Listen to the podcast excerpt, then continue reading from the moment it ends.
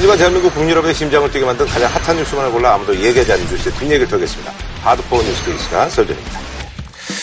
자, 요즘 가수 김광석 씨 96년도에 돌아가셨으니까 거의 이제 21년 정도 됐는데요. 죽음과 관련된 그런 다큐멘터리 영화도 나오고, 뭐 딸이 또 한 12년 전에 죽었다는 얘기도 나오고, 그러다 보니까 죽음이 어, 재조명을 받고 있습니다. 그래서 의문사에 대한 공소시효를 없애자라는 그런 법안도 지금 내고 있고요. 그래서 이번에 준비한 주제, 끝나지 않은 이야기, 의문사 공소시효 폐지 논란인데, 이 사건을 좀 관심 있게 좀 보셨었나요? 어떠세요? 제가 제일 좋아했던 가수가 김현식하고 음. 김광석인데 어. 공교롭게도 두 사람이 다 그렇죠. 요절이라 해야 될까 음. 너무 일찍 돌아가셔서 안타까운 마음으로 있었는데 네. 그 뒤에도 이런 이야기들이 간혹, 네, 간혹 있었습니다. 예. 사실 이슈화가 되지는 않았죠. 사실은 예. 그때도 이런 얘기들이 떠돌았어요. 그러니까 동료들은 그렇게 이제 생각을 안 했다 그러더라고요. 이건 절대 자살이 아니라고. 영화 JSA인가요? 거기 예. 보면 송강호 씨가 아, 예, 북한 맞아요. 군인으로 나오면서 음. 근데 광석이는 왜 이렇게 빨리 죽었냐 막 그러잖아. 오만이 생각나는구만. 근데 황석이는 왜 그렇게 일찍 죽었대니?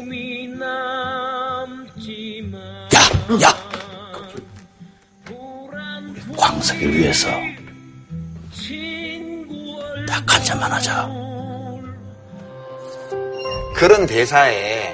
이렇게 숨겨져 있는 거예요. 가수 김광석의 죽음과 관련되어 있어 풀리지 않은 의문, 답을 듣지 못한 질문 이런 것들이 또 아름아름 아는 사람들 사이에 퍼져 있었고 음. 이번에 이상호 기자죠 원래 네, 원래 기자연대지. 다큐 영화 예. 그게 개봉이 되면서 땅 위로 지금 솟구치면서 언론에 이미 많이 보도가 되고 있는데 공식적으로 발표된 거는 네네. 계단에 이렇게 네네네. 위에 전깃줄을 매서 목을 음. 매달아서 목숨을 끊었다 우울증도 있었고 등등 이유로 해서 그 당시 조사 결과 네네네. 그렇죠 경찰이 발표한 예. 처리한 예. 그, 그 내용이고 김광석 씨와 가까웠던 분들이 이 자살 아니라고 계속 네, 얘기를 하고 계십니다. 있죠. 갑자기 예, 밤에 돌아가셨으니까.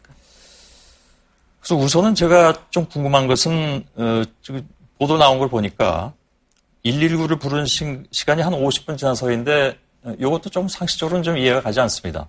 뭐 다른 네. 이유가 있으셨나요? 그때 저도 다시 그 뭐 조사서나 이런 거를 이제 좀 오- 뭐 봤더니 예, 예. 저도 그때 이제 서우 아빠가 뭐, 뭐 누굴 만나시고 오셔서 그 거실에서 뭐 맥주 한 잔 먹고 이런저런 이제 뭐 얘기를 하고 예. 저는 이제 방에 들어가고 서우 아빠는 항상 뭐 음악을 들어 방에 들어가니까 전 자는 줄 알고 어, 제가 계속 잤으면은 뭐 모르겠어요. 아침에 발견될 수도 있었겠죠. 근데 예. 중간에 뭐 항상 저게 아니고 제가 뭐 방에서 나와서 나오니까 예. 안 보여서 보니까 이렇게 층계 저희 옥상 올라가는데 이렇게 이렇게 기대에 있더라고요. 그래서 예. 제가 아니 들어가 자지 왜 여기 있어 그랬더니 이게 뭐 이렇게 힘이 좀 없었어요. 그래서 예. 제가 술이 좀막 많이 마셨나 해가지고 어 이게 보니까 줄이 이렇게 축 내려와 알겠습니다. 있고 그 얘기는 뭐 많이 나왔던 얘기니까요. 예, 예, 예. 따로 여쭙진 않도록 예, 하겠습니다. 응급처치를 제가 했습니다. 뭐 살아있는 예. 줄 알고 그리고 또 어, 네. 근데 어, 그날 내내 말씀하셨던 내용이 뭐냐면 50분은 제가 아니라고 생각합니다. 정확하게. 뭐, 글쎄, 뭐, 저는 성, 경황이 없으니까. 예, 알겠습니다. 예. 영화를 통해서 의문이 거는 그 당시에 또 술도 많이 먹지 않았다. 음. 맥주도 뭐 별로 먹지 않았고 정가 13범이라고 알려진 그 오빠가 현장에 있었다. 목을 매면은 뒤에 상흔이 있어야 되는데 이게 없었다는 음. 거니까 뒤에서 누가 끌어당겨서 교사를 했을 가능성이 음. 있다는 거하고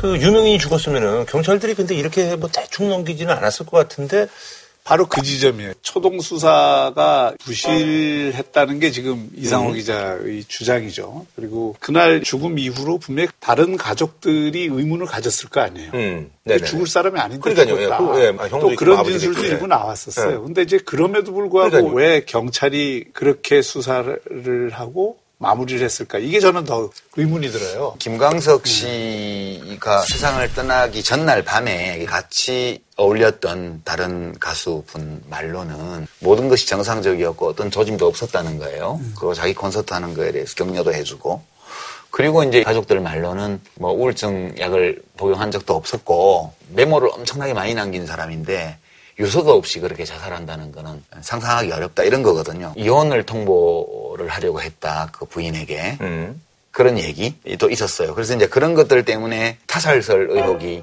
많이 짙어진 거고, 근데 지금 재수사를 할 수 있는 법적 근거가 없어요. 우리가 이제 이 사건은 아마 수사 보고서나 기록이 별로 안 남아 있을 거예요. 통상 이 의문사가 많은 이유가 우리나라가 두 가지 이유 때문인데요. 첫 번째는 법의학 전문가가 거의 없어요.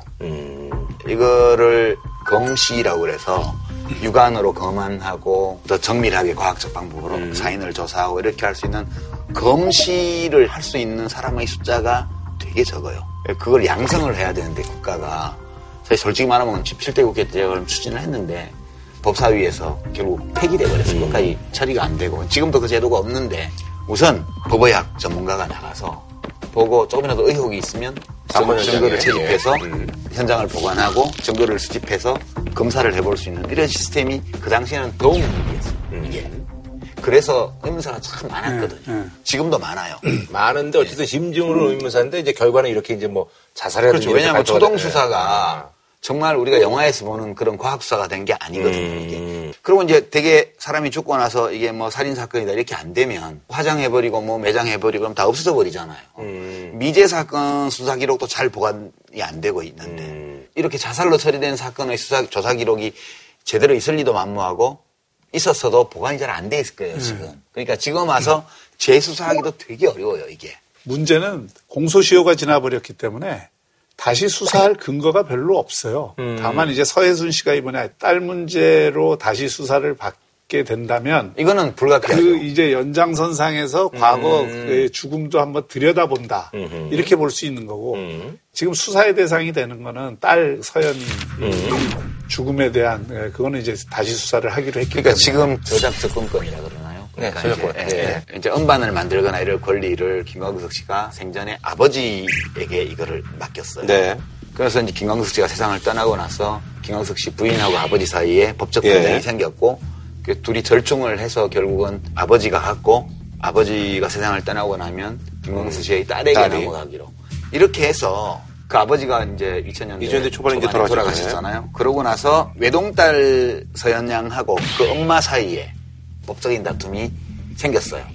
근데 이제 이 대법원에서 그 심리가 진행되고 있는 기간에 딸이 죽었는데. 딸이 죽었는데 음. 그러면 소송 자체가 스톱돼야 되는데 송사가 진행 중이었는데 법원에 통보를 안 한 이유 음. 그리고 이제 주변 가족들이나 지인들에게도 다 숨겼던 것 지금 알리지 않은 것이 범죄는 아닌데 예. 문제는 이게 그 소송에서 결과를 받아가지고 자기가 그거를 가졌단 음. 말이에요 이렇게 되니까 서혜순 씨가 일종의 사법 방해를 한 혐의가 있죠 이거는 조사가 이루어질 수밖에 없고 2007년 12월 23일이었습니다. 어, 개인적으로는 다시 떠올리기 어려울지 좀 모르겠습니다만. 아, 서연이, 예, 예. 예. 뭐 자- 갑자기 뭐 자다가 일단은 좀 애가 뭐 물 달라 그러면서 갑자기 쓰러져서 일단 뭐 응급하고 빨리 부르고 해서 일단 병원을 데리고 갔고 예. 일단 뭐 갑자기 뭐 사망이라서 저도 너무 좀 놀래고 황당하고 좀 상황이 그래가지고 저도 뭐 엄마를 뭐 부르고 해야 되는데 그때 좀 아버지가 또 4월달에 돌아가시면서 형제들하고 좀 사이도 안 좋고 예, 저도 예. 그때 소송이 안 끝나가지고 제가 좀 힘들었었어요 사실은 경제적으로도 예. 힘들고 근데 사실 좀 너무 애랑 이렇게 이걸 알린다는 게 제가 너무 겁도 났고 언제 기회가 되면 저는 이제 알리려고 했었던 건데 예. 그냥 그래서 그냥 뭐 조용히 보내는 걸로 하고 장례식을 그냥 치르고 예. 예, 했습니다. 서연이는 부검을 했단 말이죠. 네. 경찰에서도 죽음이 석연치 않다고 생각한 측면이 분명히 있었으니까 부검을 했을 거예요. 음. 근데 부검 결과로 특이한 사항이 안 나왔다라고 해서 이제 종결이 된 음, 사항이거든요. 폐렴. 네네. 그래서 그 폐렴인데 이상호 기자나 의심을 제기하는 쪽에서는 그 이제 그 네. 의문스러운 게 그건데 폐렴은 굉장한 고열을 동반하기 때문에 병원을 안 갈 수 없는 거예요 원래. 음. 그래서 이제 그것 때문에 방치구나. 고발하는 쪽에서 네. 유기치사죄로 아하. 고발을 한 거죠. 그러니까 살해했다는 거는 확실한 증거도 아. 없고 또 부검도 했기 음. 때문에 합리적 의심을 하기에도 한계가 있는 음. 거고. 예. 그렇게 아니 그래서 이제 이번 일과 관련돼서 이제 그 공소시효 얘기가 이제 다시 이제 조명받고 있는데 태완이법 때문에 사실 이제 살인에 대한 공소시효는 이제 폐지가 됐는데 요거는 어쨌든 의문사에 대해서 이제 공소시효를 이제 없애자는 그런 얘기죠. 그러니까 그렇죠. 의문사에 대해서 일정한 조건을 충족하는 사건인 경우에는 음. 그러니까 새로운 생체 정보라든가 음. 증인이라든가 새로운 증거들이 나타날 경우 음. 이제 공소시효에 구애받음이 없이 음. 수사를 할 수 있도록 처벌을 할 수 있도록 하는 원래 공소시효를 두는 이유가 네. 사건이 오래된 것을 둘러싸고 고소 고발이 남는 계속, 하는 예. 문제. 네. 또 이게 사건이 오래되면 증거를 수집하기도 어렵고 네네네. 음. 수사 인력상의 그 문제도 있고 그래서 이게 수사 그 행정이 감당을 못한다는 음. 문제, 현실적인 문제 그런 네. 근거들을 대고 지금 공소시효라는 게 있는 건데 지금 많은 나라에서 공소시효에 대해서는 상당히 그 엄격하게 그렇죠. 예, 그 특히 살인죄는 네. 범죄 반인륜 범죄라든지 이런 거에 대해서는 공소시효를 주는 게 과연 맞느냐. 음. 태안이법 같은 경우가 살인죄에서 공소시효를 없게 만든 네. 사건이죠. 음. 그렇죠. 이건 누군가가 살인을 했는데 범인은 끝내 못 잡았죠. 황산을 맞고 네, 아이가 그렇죠. 예, 못 잡았지만 이렇게 비인간적인 범죄를 저지른 자는 살인죄 공소시효를 없애야 된다고 해서 없애는 법을 만들었는데 문제는 법 개정 이전의 사건에 대해서는 그렇죠. 소급 적용을 못하도록 그렇게 돼 있어서 음. 김광석 김광석 씨, 씨 거는 살인으로 밝혀지더라도 음. 지금 그쵸. 처벌을 예. 못하게 음. 대신 이제 살인 공소시효가 없어진 다음에 소위 약촌 오구 네. 사건이라 그래서 억울한 누명이 벗겨지고 음. 새로운 진범이 잡히는 그런 그러니까 결과를 가져왔죠. 목격자 경찰에 신고한 최초 목격자를 경찰이. 강압수사로 네. 범인으로 몰아가지고 징역 어려워. 10년을 어떻게 해서 살게 그렇게 됐는지 모르겠어요. 그렇게 억울하게. 체포왕이 되고 싶었, 싶은 경찰관들이 그렇게 한 거죠. 근데 지금 시급히 우리가 보완해야 될 게 지금 시설이 어느 정도 되는지 모르겠는데 되게 중요한 그 사건 수사 기록이나 증거 이런 것들을 경찰서 단위로 보관하고 있는 걸로 알아요. 대부분. 음. 그래서 저는 범인을 잡지 못한 살인 사건이나 중대 사건의 경우에 그 수사 자료나 중요한 증거들 일선 경찰서에서 일정 기간 동안은 자체 시설에서 보관하더라도 장기 미제 사건으로 가는 경우에는 그렇게 국가 시설에 보관해 놓고 언제든지 단서가 발견되었을 때 단서를 발견한 경, 경찰관들이 할 수 있도록 그런 것들을 정부가 조처를 하고 그리고 이제 이렇게 의문사에 관해서도 수사를 제기할 수 있는 네네. 법적 근거도 국회에서 만들고 이렇게 해야 될 것 같아요. 네. 알겠습니다. 한 줄로 평좀 부탁드릴까요? 억울한 죽음이 없게 하라. 네. 김광석 씨 참 보고 싶네요. 네. 자, 문재인 대통령이 대통령 취임 첫 해 이제 유엔 총회에 참석한 어, 우리나라 최초의 대통령이시잖아요. 그래서 이번에 일정을 마치고 이제 귀국을 했는데요. 역시 뭐 유엔 뭐 일정과는 별개로 한반도 긴장 상황은 뭐 멈출지를 모르고 있습니다. But if it is forced to defend itself or its allies, we will have no choice but to totally destroy North Korea. 조선민주주의인민공화국 국무위원회 위원장 성명 전대미문에 무지막지한 미치광이 나발을 불어댔다. 겁먹은 개가 더 요란스레 지저대는 겁니다. 그래서 이번에 준비한 주제 어서와 미국은 두 번째지 문 대통령 미국 순방 특과 실인데 어쨌든 근데 요 이제 전 상황을 좀 얘기를 해야 될 것 같은데 홍준표 대표의 발언이 잠깐 정치권에서 환영객이 미국 측에서 단 한 명도 나오지 않은 레드 카펫도 한국을 대표해서 가는 대통령이 미국에서 그런 대접을 받는 거 보고 참 답답하고 안타깝다. 뭐 이런 얘기를 해가지고 에, 청와대에서 이제 반박을 했는데 요거는 이거 뭘 제대로 좀 알고 얘기하셔야 되는 거 아니냐 하는 그런 얘기가 좀 뭐 그냥 해프닝 정도로 근데 네. 아니 미국을 가긴 갔는데 우리 대통령이 두 네. 번째로 사실은 미국을 방문한 게 아니고 그쵸. 유엔을 방문한 네. 거예요. 근데 유엔 본부가 뉴욕에 있잖아요. 네. 그 유엔 총회를 참석을 하려면 미국을 안 갈 수가 없어. 음. 그죠? 유엔을 방문한 것이지 미국을 방문한 게 아니기 때문에 의전을 하더라도 유엔에서 하는 거예요. 다른 정상들도 마찬가지고 네. 그러니까 좀 그렇습니다. 대통령은 안 해보셔가지고 어, 아니 근데 이제 그, 그 이런 거 얘기할 때는 그냥 이건 즉흥적인 애드립인 거죠 그러니까 이게 뭐 보좌진들하고 얘기가 안된 것 같은데 그 사진이 그런 게 아하. 있더라고요. 뭐 레드카펫을 다른 정상들은 깔아줬는데 대한민국 대통령은 안 깔아줬다는 사진들이 있고 이런 게 막 SNS에서 올라오고 아.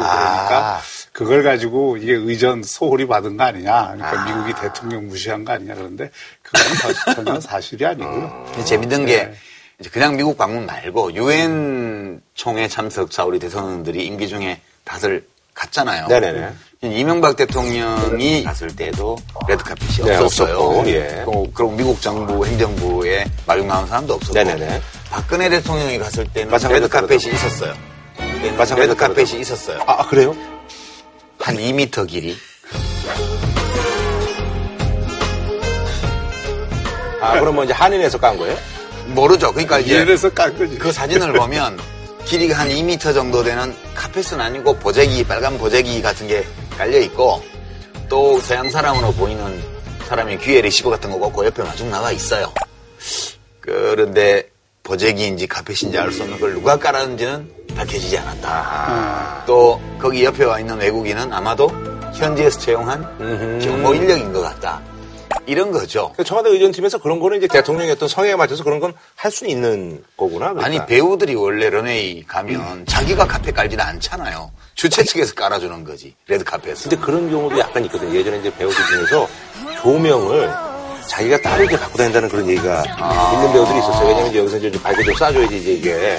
그런 건 있을 수 있을 거예요. 실무적으로 각국 외교 의전 음. 팀들이 응, 요구할 수 있는 자기 거예요. 정상들이 올때 아하. 이거를 레드 카펫을 좀 깔아달라 아하. 이렇게 하면 실무적으로 지원을 해줄 수 있죠. 한 2m 그러니까. 구라 씨가 예. 어디 구라 씨가 어디 연예 대상 받으러 갔는데 구라 씨 매니저가 앞에 가서 까는 거지. 아, 무슨 얘기인지 알겠습니다. 예, 아하. 이게 이- 이런 문제가 확실히 있는 것 같아요. 우리나라 이 정치에서 이 과잉 비판 문제. 음흠. 색안경을 끼고 모든 문제를 바라보기 때문에 사실은 생기는 문제예요. 그러니까 홍준표 대표가 혹시 대통령이 됐더라면 아주 공항에서 트램 내려오면서 엄청 화낼 뻔했어. 카페도 안 깔았다고. 홍준표 대표는 아마 대통령이었으면 미리 얘기를 해서 카펫을 깔게 만들었겠죠. 한 3m짜리. 그분이 또 빨간색 좋아하시잖아요. 넥타이 플러스 깔고 밟고 가면 되겠네. 그러니까 이게 제1야당 대표잖아요. 의석이 100석이 넘는. 그 사진 이미지 검색만 한 거 아닌가 싶어. 요 위에 기사 원문 보기라고 해서 같이 뜨잖아요. 그러니까 그걸 같이 클릭 한 번만 더 해서 읽어보면 금방 알 수 있는 건데 홍준표 대표와 참모들의 정보 검색 능력의 한계를 보여준 것 같다. 그것도 그렇고 이게 대표가 너무 사소한 일에 이막 이렇게 비판을 하고 또 그것도 관역을 벗어난 비판을 하게 되면 정말 중요한 비판 을 하는 그런 메시지에 힘이 안 실릴 수가 있죠. 우리 박 교수님은 표현이 진짜 점잖으셔. 내, 내 식으로 표현하면 맨날 들으나만 하는 소리 한다고 국민들이 귀 안 기울이게 돼요. 그죠? 그 얘기 하신 거죠. 네. 어쨌든 이제 그 유엔 그 기조연설 이제 우리 시각으로 이제 밤 11시 정도에 이제 시작이 됐는데 아, 이분에 있어서 뭐 좀 주목할 만한 그런 부분, 좀 아쉬웠던 부분 좀 생각하시는 게 있다면. 지난주 이 시간에 예, 제가 그렇죠. 윤 연설 내용 말씀하셨었죠. 이러이러한 내용 할 거다 그랬는데 거의 그렇게 하신 것 같은데 아, 예상할 수 있는 건 이런 거죠. 지금 북한의 핵 개발이나 핵 도발은 용인할 수 없다. 네. 핵을 포기하고 협상 테이블로 나올 때까지는 지속적이고 강한 제재가 필요하다. 그럼에도 불구하고 한반도에서 전쟁이 일어나서는 안 된다. 북한이 스스로 핵을 포기할 때까지 강도 높고 단호하게 경계해야. 우리의 모든 노력은 전쟁을 막고 평화를 유지하기 위한 것입니다. 제가 오히려 좀 적중률이 더 높았던 거 아닌가? 우리 유심 작가님보다 그런 생각이 언뜻 들었습니다. 아전이 대교 저 많이 드세요. 예. 어. 이번에 보니까 네네. 큰이 메시지는 유엔의 길과 대한민국이 가는 길이 아, 같다. 같다. 이런 거를 이제 대원칙으로 음. 삼아서 역할을 하겠다. 이런 것이고요. 북한 도발에 대한 국제사회의 강력한 제재. 음. 제재, 또. 거기에 이 협력을 해준 거에 대한 음. 고마움을 표시했고요. 네. 그럼에도 불구하고 한반도 문제를 평화적으로 음. 해결해야 된다라는 차원에서 32번 뭐 음. 평화라는 이야기를 썼다. 평화였습니다. 평화의 힘이 평화는 평화의 평화를 평화는 평화적인 평화의 길을 선택할 수 있기를 바랍니다. 이거 갖고도 뭐 약간의 논란이 있습니다만 논란이라는 게 이제 너무 많이 했다는 얘기인가요? 그러니까 이제 대통령께서 이번에 좀 북한에 대해서도 단호한 모습을 보이고 음. 또 뭔가 좀 임팩트가 있는 음. 메시지를 기대한 입장에서는 좀 두리뭉실했다라는 음. 네, 그 저는 반대로 좀 아쉬웠는데 트럼프 대통령이 거의 막말 수준으로 그렇죠. 너네 북한 아주 지도상에서 없애버리겠어 이게 네, 서방 지도자들이 많이 이제 뭐 완전 파괴. 이구동성으로 뭐 예. 비난하고 그랬죠. 예, 그. 그런 말까지 했고 그거에 대해서 북한이 또 뾰족한 또 대응을 하고 이런 상황이었기 때문에 이럴 때일수록 대한민국 정부는 어떤 경우든 군사력을 사용해서 이 문제에 대처해서는 안 된다는 점을 강조할 필요가 있었던 더 거예요. 강조했어야 된다. 예, 그래서 저는 뭐 상당히 많이 강조했다고 보고요. 애둘러서. 아하. 어, 그리고 북한에 대해서는 국제사회의 제재나 이런 것이 니네를 없애려고 하는 음. 게 아니고 니네들이 좀 더 좋은 길로 음. 나오도록 하는 거니까 너무 겁먹지 말고 좀 잘해보자 이런 메시지를 낸 거죠. 음. 이제 보수 쪽에서는 그게 마음에 안 들었던 거죠. 목사람 몇 번씩이나 평화라는 단어를 쓰고 뭐 평화 구걸 뭐 이런 평화를 얘기. 구걸하냐 마음에 안 든다 이런 얘기예요 한마디로. 어? 근데 이거 재밌는 게 네네. 문재인 대통령이 레이건을 인용을 했어요. 음. 그 레이건 말 중에 평화는 분쟁이 없는 상태가 아니라 분쟁을 평화로운 방법으로 다루는 능력을 의미한다라는 유명한 얘기가 있습니다. 음. 네네. 근데 이제 근데 본인은 전쟁을 많이 했잖아. 예, 그래서 근데 이제 레이건 대통령 메시지를 제대로 인용을 했느냐 하는 문제는 조금 더 별개예요. 사실 레이건이 그 당시 썼던 이 말은 어, 당시 가장 냉전 체제에서 적대 그렇죠. 국가였던 소련을 살살 다뤄야 된다 이런 의미가 전혀 아니거든요. 오히려 레이건의 정책은 당시 SDI라 그래서 전략 방위 우상. 음. 그래서 어, 강력한 어떤 미사일 방위 체제를 만들고 오히려 이 군비 경쟁을 거꾸로 이 좀 촉진한 측면이 있습니다. 그래서 이게 오히려 레이건이 그런 얘기를 해요. 핵동결 협상은 위험한 사기극이다. 평화는 힘을 통해 확보해야 한다. 음. 평화는 힘을 통해 확보해야 된다는 그 연장선상에 나온 얘기예요. 음. 그래서 그러니까 이제 이번에 인용을 그러니까 발언 배경하고는 좀 다른 거네요. 배경하고는 다른 메시지를 활용한 원래 비위를 맞출 때는 음. 네 마음대로 해석할 수 있는 것만 뚝 떼다가 하는 거예요, 그렇게. 기왕, 기왕이면 트럼프 대통령이 레이건 대통령을 굉장히 높게 평가를 해왔기 때문에 음. 네네네. 그 사람이 높이 평가하는 사람 말을 인용해서 너 그러지 마라고 얘기를. 한 거거든. 진짜 빤히 알아요. 빤히 아는데 그냥 트럼프 대통령 보고 당신 그러지 마 그러면 기분 나쁘잖아. 난 만들세 이렇게 얘기하는 게 아니고 네가 존경하는 대통령이 너 하는 걸 보면 별로 마음에 안 들어 할 거야. 이렇게 돌려가기를 한 거라고 저는 봐요. 근데 그런 느낌이 들었기 때문에 보수 쪽에서는 왜 진심으로 레이건을 이해하려고 하지 않고 아하. 네, 그런 식으로 써먹었냐 이런 불만을 또 얘기를 하는 거예요. 아하. 도대체 한국 사람이야 미국 사람이야 그런 말을 하는 사람들. 아니 그 제가 재밌게 본 거는 네. 한미 정상회담에서 문재인 대통령이 이 북한에 대해서 개탄스럽다는 표현을 썼잖아요.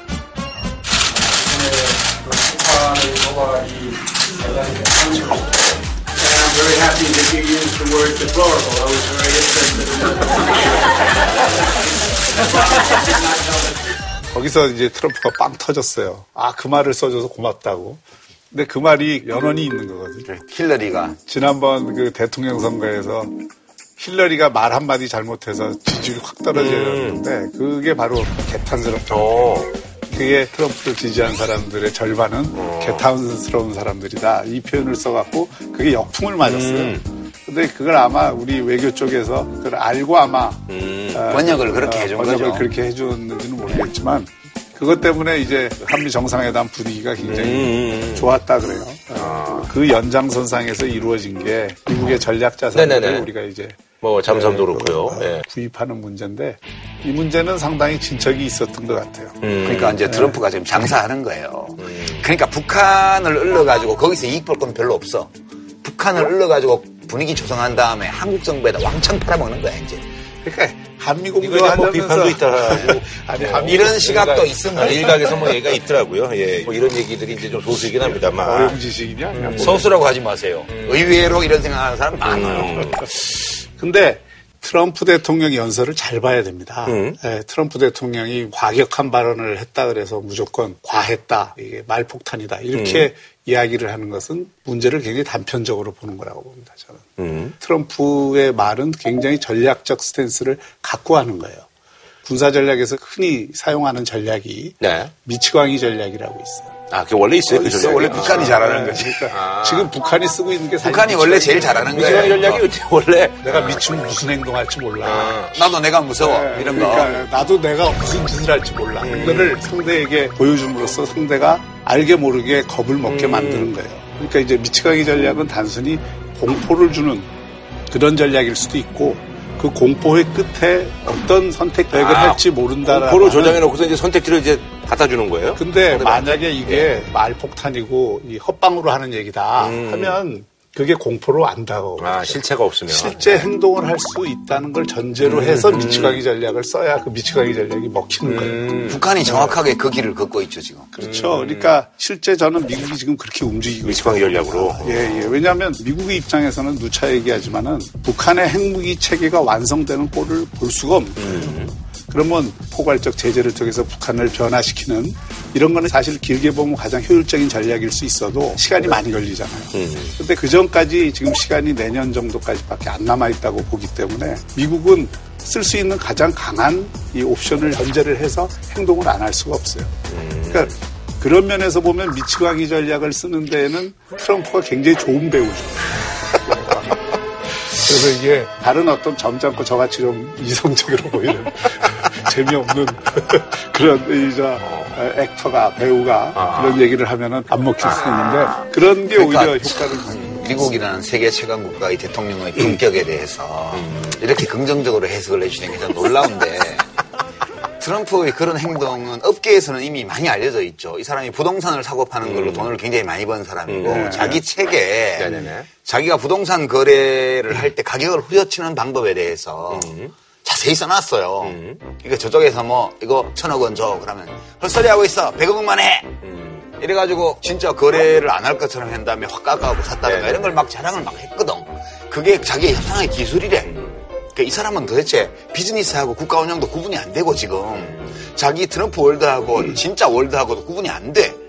그러니까 미치광이 전략은 저놈이 진짜 미친 짓을 할 것 같아야 그 효과가 있는데 트럼프가 하도 자기가 그런 식으로 성공했다고 자랑을 많이 했기 때문에 사실 그게 잘 먹히지는 않아요.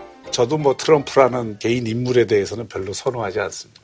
근데 지금 우리가 트럼프를 비판하는 그런 게 지금 한반도 문제를 푸는 데 있어서 어떤 도움이 되느냐 이게. 우리 같은 사람이 막 비판하는 건 상관없어요. 우리 대통령만 그러니까 대놓고 까지 않으면 아, 까도 돼요. 트럼프. 어차피 트럼프는 이 방송 보지도 않아. 우리가 자기 까고 있다는 거 알지도 못해. 물론 우리 유시민 작가님은 정치에 떠나는 분이니까 마음대로 얘기할 수 있어도. 아니, 박 들어서 정치 안 떠났어요? 저도 떠났어요. 그럼 떠났으면서. 뭐 아니, 아니, 아니. 근데 예를 들어서 여당이 이번에 논평을 한 거 보면 북한이나 미국이나 말폭탄을 줄여야 된다. 이런 식으로 논평을 하고. 그건 합당한 논평이죠. 아, 저는 그렇게 보지 않아요. 그러니까 그거를 동일한 수준에 놓고 미국도 말폭탄하지 말고 북한도 말폭탄하지 마라. 이거는 관찰자들, 구경꾼의 입장에서 보는 거죠. 아, 구경꾼이 아니라 같이 엮인 당사자라 하더라도 여기서 전쟁이 일어나면 안 된다는 생각을 우리 하고 있는데 둘이 막 싸워. 그러면 야 너도 말 조심해. 너도 말 조심하고 하는 게 맞지 그러면. 지금 미국이 이 미치광이 전략을 만약에 쓴다 그러면 한미 공조가 없이는 그게 안 되는 거예요. 그리고 저는 그 전략이 지금의 시점에서는 먹힐 가능성이 있다고 봐요. 이게 돌담이 지광이 전략을 쓰는데 먹히긴 뭐가 먹혀요. 아니 김정은이 이번에 그 대응을 하는 거 보세요. 트럼프에 대해서 국무위원회 위원장 자격으로 개인 성명을 발표한 거는 김일성도 안 했던 북한 역사에서 처음 있는 그러니까요. 일이에요. 네. 어? 아니 미국 역사에서 네. 대통령이 저런 식으로 말하는 거 처음 있는 일이에요. 어차피. 그렇지. 그런데 예. 지금 북한의 그 김정은 얘기 중에 어떤 얘기가 있냐면 겁먹은 개가 더 요란스럽게 짖는 법이다 이런 표현이 있어요. 그 성명에. 우리 국가의 완전 파괴라는 역대 그 어느 미국 대통령에게서도 들어볼 수 없었던 전대미문의 무지막지한 미치광이 나발을 불어댔다. 겁먹은 개가 더 요란스레 지저대는 법이다. 그러니까 니보다 내가 더 미쳤어. 이렇게 얘기를 하는 거야 이게 지금. 그러니까 너 나한테 미치광이 전략 쓰는데 내가 더 미친 놈이야. 이렇게 얘기를 하는 거야. 겁먹은 개가 더 요란스럽게 짖는 법이다라는 그 말은 바로 북한의 음. 지금 심리를 오히려 거꾸로 돼- 그 반증하는 거다. 아, 그러니까 음. 겁을 먹었다? 게 음. 저는 겁 먹을 수 있다고 봅니다. 아니. 북한은 겁을 내죠 미국을. 미국을 70년 동안 겁내 왔어요 지금까지. 아니 상대가 돼요 국력이 미국하고 북한하고. 단순히 그런 수준이 아니라 과거에는 미국이 자기를 향해서 군사적인 옵션을 쓰거나 군사 공격을 할 거라는 것을 가로 안에 쳐놨었어요. 근데 이게 가로 안 바깥으로 풀리는 경향들이 나타나고 있고 저도 이 방송 처음 시작할 때 한반도의 전쟁 가능성에 대해서 저는 1%도 없다고 얘기를 한 바가 있는데 그 이후에 지금 단순히 그렇게 볼 수 없는 상황으로 진행이 되고 있어요. 이게 관찰자의 시각이에요. 이 문제에 대해서 미국이 어떤 경우에도 북한을 군사적으로 선제 공격하는 일이 있으면 안 된다라고 생각해야 이게 당사자 입장인 거지. 미국은 그렇게 할지도 몰라. 이게 관찰자 아니에요? 아니죠. 미국이 군사적 옵션을 쓸지도 모른다라는 것을 전제로 하고 그 문제에 대해서 대응을 하는 게 당사자 입장이지. 그렇죠. 그러니까 제 입장이 그거예요. 네. 미국이 쓸지도 모르는데 그런 일이 절대 없도록 하기 위해서 우리가 어떤 입장을 취해야 되느냐 이게 바로 그거죠. 이거예요. 바로. 그거기 근데 때문에 그게 좀 따라가라는 거 아니에요, 박 문재인? 그러니까 문재인 대통령도 그걸 인식을 하고 있기 때문에 저는 문재인 대통령의 수심이 깊어지고 있다고 생각합니다. 수심이야 누가 대통령이라도 깊을 수밖에 없죠. 아니, 그 단순히 그런 문제가 아니고, 자, 일요일 날 갑자기 NSC 안보보장 회의를 한 것도 죽음의 백조라고 죽음의 백조, 하는 그 예. 무기가 물론 미리 사전에 서로 협의했다고 하지만은 음. 처음으로 미국이 독자적으로 군사 옵션을 네네네. 행사한 거예요. 군사적인 행동을. 음. 그러니까 이런 어떤 상황에 대해서 과거에는 아, 미국이 설마 설마 음. 이런 어떤 생각을 갖고 있다가 정부도 인식의 변화가 있다는 정부도 얘기예요. 아. 미국의 입장에 대해서 이제는 굉장히 긴장감을 갖고 보지 않을 수 없는 상황이 되고 있는 거예요. 그건 처음부터 그랬어요. 그러니까 네. 문재인 정부 출범하는 시점 이전에도 이미 북미 관계가 심상치 않았고 트럼프 대통령의 캐릭터나 이런 쪽의 동향을 볼 때 그쪽에서야 자기 나라 본토에서 전쟁을 하는 게 아니니까 필요하면 군사적인 조처를 할 수도 있어. 이런 거 검토하고 있다는 거는 이미 다 알려진 거고요. 문재인 정부는 그 조건에서 출범한 거예요. 그건 처음부터 지난 넉 달 동안 심각한 문제였고 지금도 심각하고 그것이 심각한 상황임을 우리가 알고 봐야 문 대통령의 발언이나 행보가 이해가 될 거라고요. 그렇죠. 예. 지금 그렇게 끌려가는 거예요. 지금 어떻게 할 수가 없어가지고. 그래, 그러니까 지금 그러니까 이제 우리는 막 트럼프를 바꿔야 되는 거지. 우리 대통령에게 힘을 실어주려. 저는 그렇게 생각하지 않아요. 저는 역사적으로 전쟁을 한번 보세요. 이게 무슨 합리적인 결정, 과학적인 결정으로 일어나는 게 없어요. 그러니까요. 터프만이라는 전쟁 사학자도 분명히 이야기를 하지만 이게 바보들의 행진이 될 수가 있어요. 장군들의 자존심 때문에 난 전쟁이 엄청 많대요. 그렇죠. 때로는 광기에 의해서 일어나기도 하고 서로가 치닫다 보면 이렇게 어느 순간에 우발적인 사건들에 의해서도 전쟁이 일어날 수가 있는 거예요. 그러니까 이 개연성이 높아지고 있다는 데 대해서 경각심을 굉장히 높여야 되는 시점에 온 거예요. 이제 뭐, 그래서 예, 트럼프 대통령의 미치광이 될래 우리가 협조를 해야 된다고요. 협조를 해야 되는 측면도 있죠. 왜냐하면 미국은 절대 군사적인 옵션을 안 쓸 거다라는 걸 전제해서 우리가 북한의 변화를 추구한다는 것은 북한이 요구하는 그 전략대로 그냥 말릴 수가 있는 거예요. 그러니까 이렇게 하다가 전쟁이 나는 거예요. 이렇게. 이렇게 생각하다가. 그러니까 미국이 벌인 20세기의 전쟁도 보면 엄청나게 멍청한 전쟁들이 많았어요. 예컨대 베트남 전쟁에 개입한 거. 음. 그 프랑스 드골 대통령이 하지 말라고 엄청나게 케네디 대통령한테도 경고를 했잖아요. 거기 한번 수렁에 발 들여놓으면 못 빠져나온다고. 근데 결국 통킹만 해서 배가 저격도 안 당해놓고 조작해가지고 북베트남을 폭격해서 결국 베트남 전쟁에 휘말려 들어가고 수만 명의 젊은이들이 죽고 엄청난 국력을 탕진하고 결국 패전하고 발을 뗐잖아요. 아프가니스탄 마찬가지였고요. 그러니까 그 당시 남베트남 정부가 너무 형편없었기 때문에 미국이 그렇게 독자적인 행동을 할 수 있었던 거예요. 근데 우리는 베트남과의 차이가 뭐냐 하면 대한민국의 정통성 있는 정부가 국민의 지지를 받으면서 딱 굳건하게 지키고 있고 어떤 경우에도 한반도에서 전면전의 가능성을 현실화시키는 군사조치는 하면 안 된다는 입장을 갖고 있잖아요. 이것 때문에 지금 미국이 그런 일을 벌일 가능성이 낮아지는 거지. 무슨 트럼프 대통령이 훌륭하거나 미국 행정부가 이성적이어서 한반도의 전쟁 가능성이 낮아지는 게 아니라고요. 오히려 거꾸로 그래서 한미 공조를 강조하는 입장이 나오는 거예요. 그건 올바른 공조가 돼야죠. 자, 전제가 잘못된 건데 한반도에서 전쟁이 일어나지 않기 위해서는 북한을 변화를 시켜야 되잖아요. 그리고 미국이 현실적으로 북한을 변화시키기 위해서는 미치광이 전략도 써야 되겠다고 지금 생각을 하고 있는 거예요. 아니, 그 그게 미- 현실이잖아요. 미국 대통령은 그렇게 생각할 수도 있는데 네. 한반도에서 전쟁을 하고 말고는 우리 정부가 결정하는 거예요. 그건 당위거든요. 당위뿐만 아니라 현실이어야 돼요. 그게 그 어느 외국도 동맹이라고 할지라도 우리 정부의 동의 없이 한반도의 전쟁을 못 하는 거예요. 하면 안 되는 거예요. 그 점을 확실히 하는 게 우리의 평화를 지키는데 전제가 되는 거지. 경우에 따라서 미국이 결정하면 우리도 같이 갈 수 있다. 이렇게 가는 순간 그때부터는 이 상황을 제어할 수 있는 최소한의 안전장치가 다 없어지는 거예요. 우리가 전시 군사작전권을 미군에 맡겨놓고 있긴 하지만은 전쟁을 한반도에서 감수하고까지 뭘 할 수 있냐 없냐는 문제는 우리 정부가 결정해야 될 주권적인 사항이라고요. 그 점을 분명히 하고 자. 그 다음에 미국하고는 되도록 좋은 관계를 유지하면서 지금 미국은 이 북미 간의 관계를 어떤 맥락에서 보고 있느냐면 세계 정세에서 미국의 지위와 위상 그리고 동북아에 있어서의 자기들 패권과 헤게모니 이 문제로 보고 있어요. 그렇죠. 또 그 다음에 우리의 목표는 한반도에 전쟁을 일으키지 않고 북한을 변화시키는 거잖아요. 그거 아니라는 거예요. 우리는 북한 핵 미사일 문제를 해결하려는 거지 북한을 변화시키려는 게 아니에요. 북한을 무슨 수로 변화시켜요? 그들 스스로가 변화해야 되겠다고 결정할 때만 일어나는 거라고요. 우리가 북한에게 요구하는 것은 니들이 체제를 어떻게 하든 그거 1차적으로 우리가 내정 간섭 안 하겠다. 기존의 합의대로.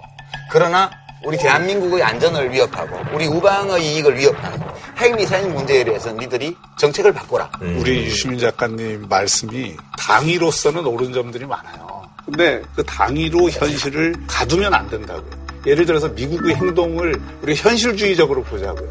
왜 미국이 91년 걸프전이나 2차 이라크전을 했을까요?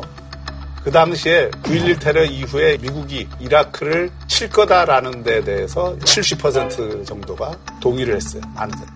근데 왜 동의를 했냐면 후세인을 제거하지 않고서는 중동의 뇌관을 뺄 수 없다. 이게 미국의 현실주의적으로 확고한 전략이 될 거라고 봤기 때문에. 미국의 이익을 또 위한 거였죠. 그렇죠. 그러니까 미국이라는 나라가 그런 나라라고요.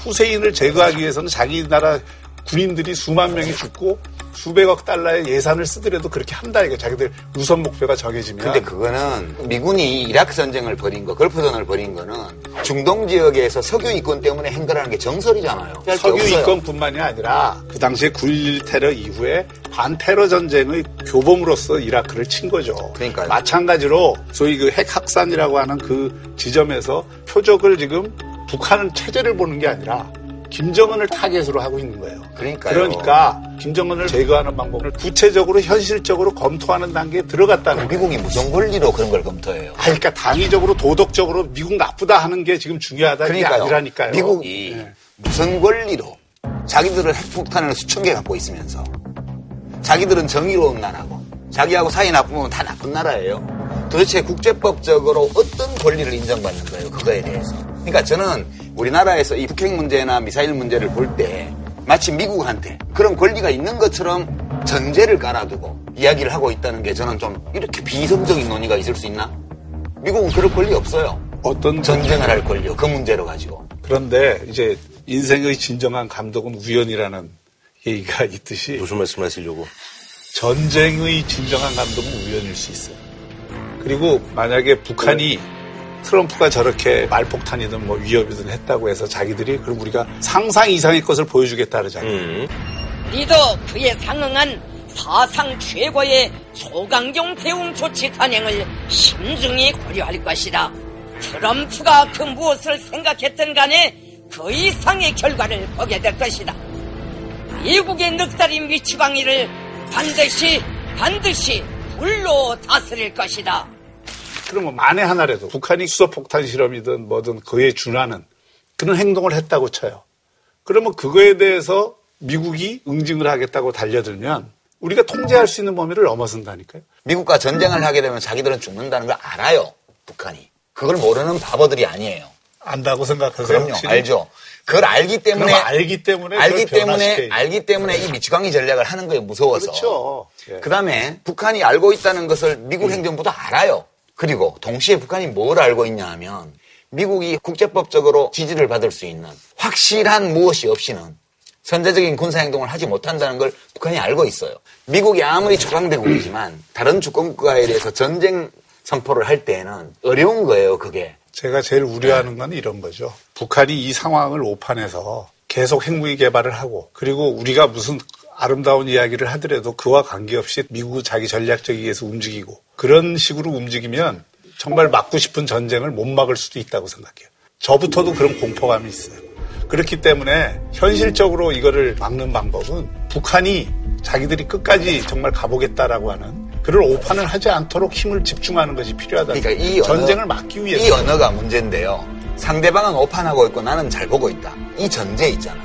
저는요, 미국이든 북한이든 오판은 없다고 봐요.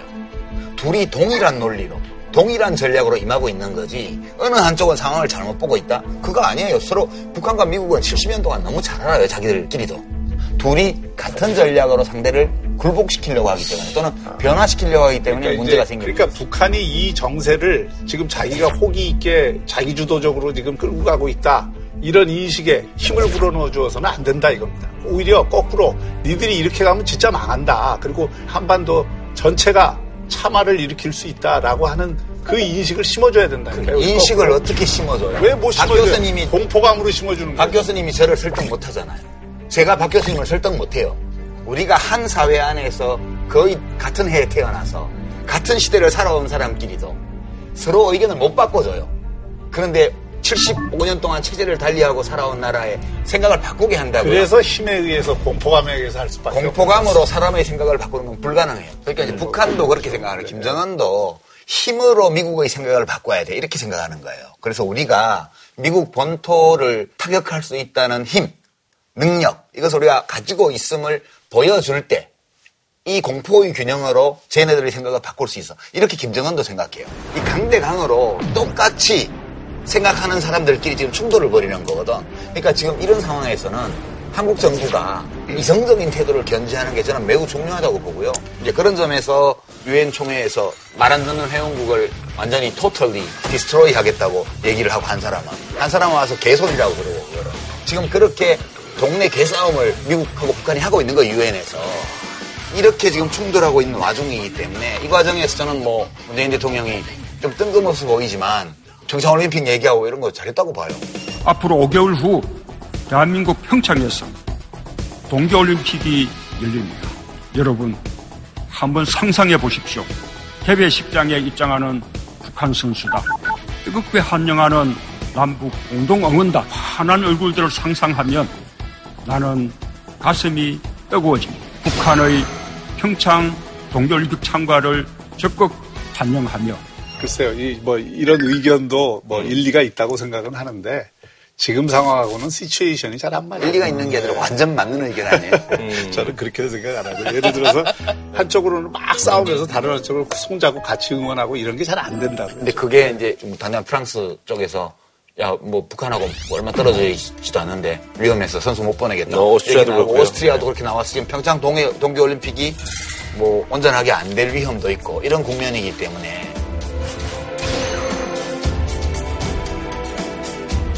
우리는 뭐 이 와중에도 밥 잘 먹고 잠 잘 자고 살고 있는데 유럽에서 보면은 되게 위험해 보이거든요. 불안하죠. 예. 저희가 유럽에서 이제 뭐 테러에 나오고 그러면 이제 뭐 한도가 뭐 관광객 안 가고 이런 것보다 더 위험한 거죠. 그렇죠. 뭐 사실은. 예. 그러니까 어디선가 돌파구를 만들려면 뭔가 하여튼 접촉이 생기고 대화가 오고 가야 되는데 그래서 지난번에 문 대통령이 뭐 와일드카드 얘기로 일부 종목에 북한 선수 좀 부르고 예선 통과한 종목은 또 북한이 참여하도록 뭐 좀 설득하고 이런 얘기가 나온 이유가 어디든 숨구멍을 터서 뭔가를 좀 시작해 보자는 의지 음. 그래서 약간 이런 게좀 이제 예. 뭐그 보수적인 분들이 봤을 땐좀 뜬금없는 얘기라고 하는 게 뜬금없어 보이죠. 거다. 저도 예, 박 교수님 예. 말씀처럼 저렇게 막 트럼프 대통령이 말 폭탄을 터뜨리고 미치광이 전략을 써가지고 북한이 아 무서워 이래가지고 입장을 좀 바꿨으면 좋겠어요. 좋겠다는 생각을 하는데 그게 잘안될 거라는 그. 전제에 네. 제가 그 늘 얘기하지만 평화적인 협상 테이블로 끌어들여서 북한의 핵을 포기하게 할 방법은 저는 없다고 보는 거고요. 그래서 그 동결이라는 거는 북한이 내놓는 사실은 사기국과 같은 거다. 그런 건 아무 방법이 거고. 없는 거죠. 그 폐기를 시켜야죠. 시켜야 되는 거고. 그러니까 그거는 상대방을 굴복시키는 거예요. 그러니까 니네들이 대화 나오기 전에 할 거 다 하고 대화 나와 이렇게 얘기하는 거는 이웃 간에도 그렇잖아요. 이웃 간에도 싸움이 막 지금 일어나고 있으면 같이 소풍 가기로 한 거 조금 연기해야 되는 거예요. 그 남북 올림픽 공동 응원단을 조성하고 이런 거 할 이유가 없는 거예요, 지금은.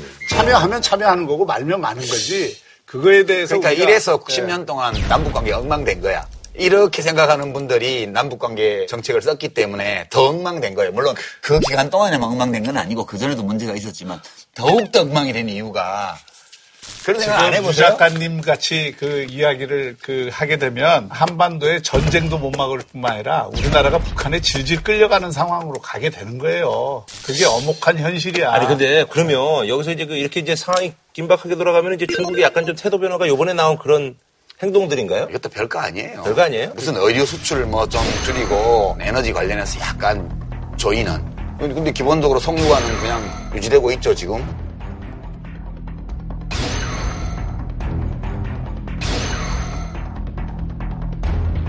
아니 근데 궁금한 게 많은 분들이 이제 아, 이게 전쟁이 아, 그래도 뭐 안 나. 왜냐면 중국이 있어가지고 뭐 중국이 있는데 어떻게 미국이 어떻게 그렇게 하겠어 그런데 이렇게 중국은 뭐 어떻게 그냥 가만히 있는 거예요? 뭐. 전쟁은 못해요. 미국도 한반도에서 전쟁은 못해요. 그 점은 저는 확실하게 말할 수 있어요. 북한도 전쟁을 못해요. 미국도 전쟁을 못해요. 그러니까 우리가 밤에 편히 자는 거지. 안 그럼 불안해서 작았어요. 뭐 그래야 되겠죠. 예, 그래야 되겠는데 예, 마음에 안 저는, 드시는 것 같아요. 예, 저는 그렇게 간단히 보지 않습니다. 아니, 중국은 되겠죠. 그럼 언제 움직이는 거예요? 중국은 왜 이러고 있는 거예요, 정말? 언제 움직이는 거예요? 중국은 왜 이러고 있는 거예요, 정말? 북한이요. 예. 미국만 북한을 다루는데 애를 먹는 게 아니에요. 이 옛날 구소련 시대에도 네. 그 원래 사회주의 혁명의 종주국이 혁명 조국이 소련이었잖아요. 음. 네네네.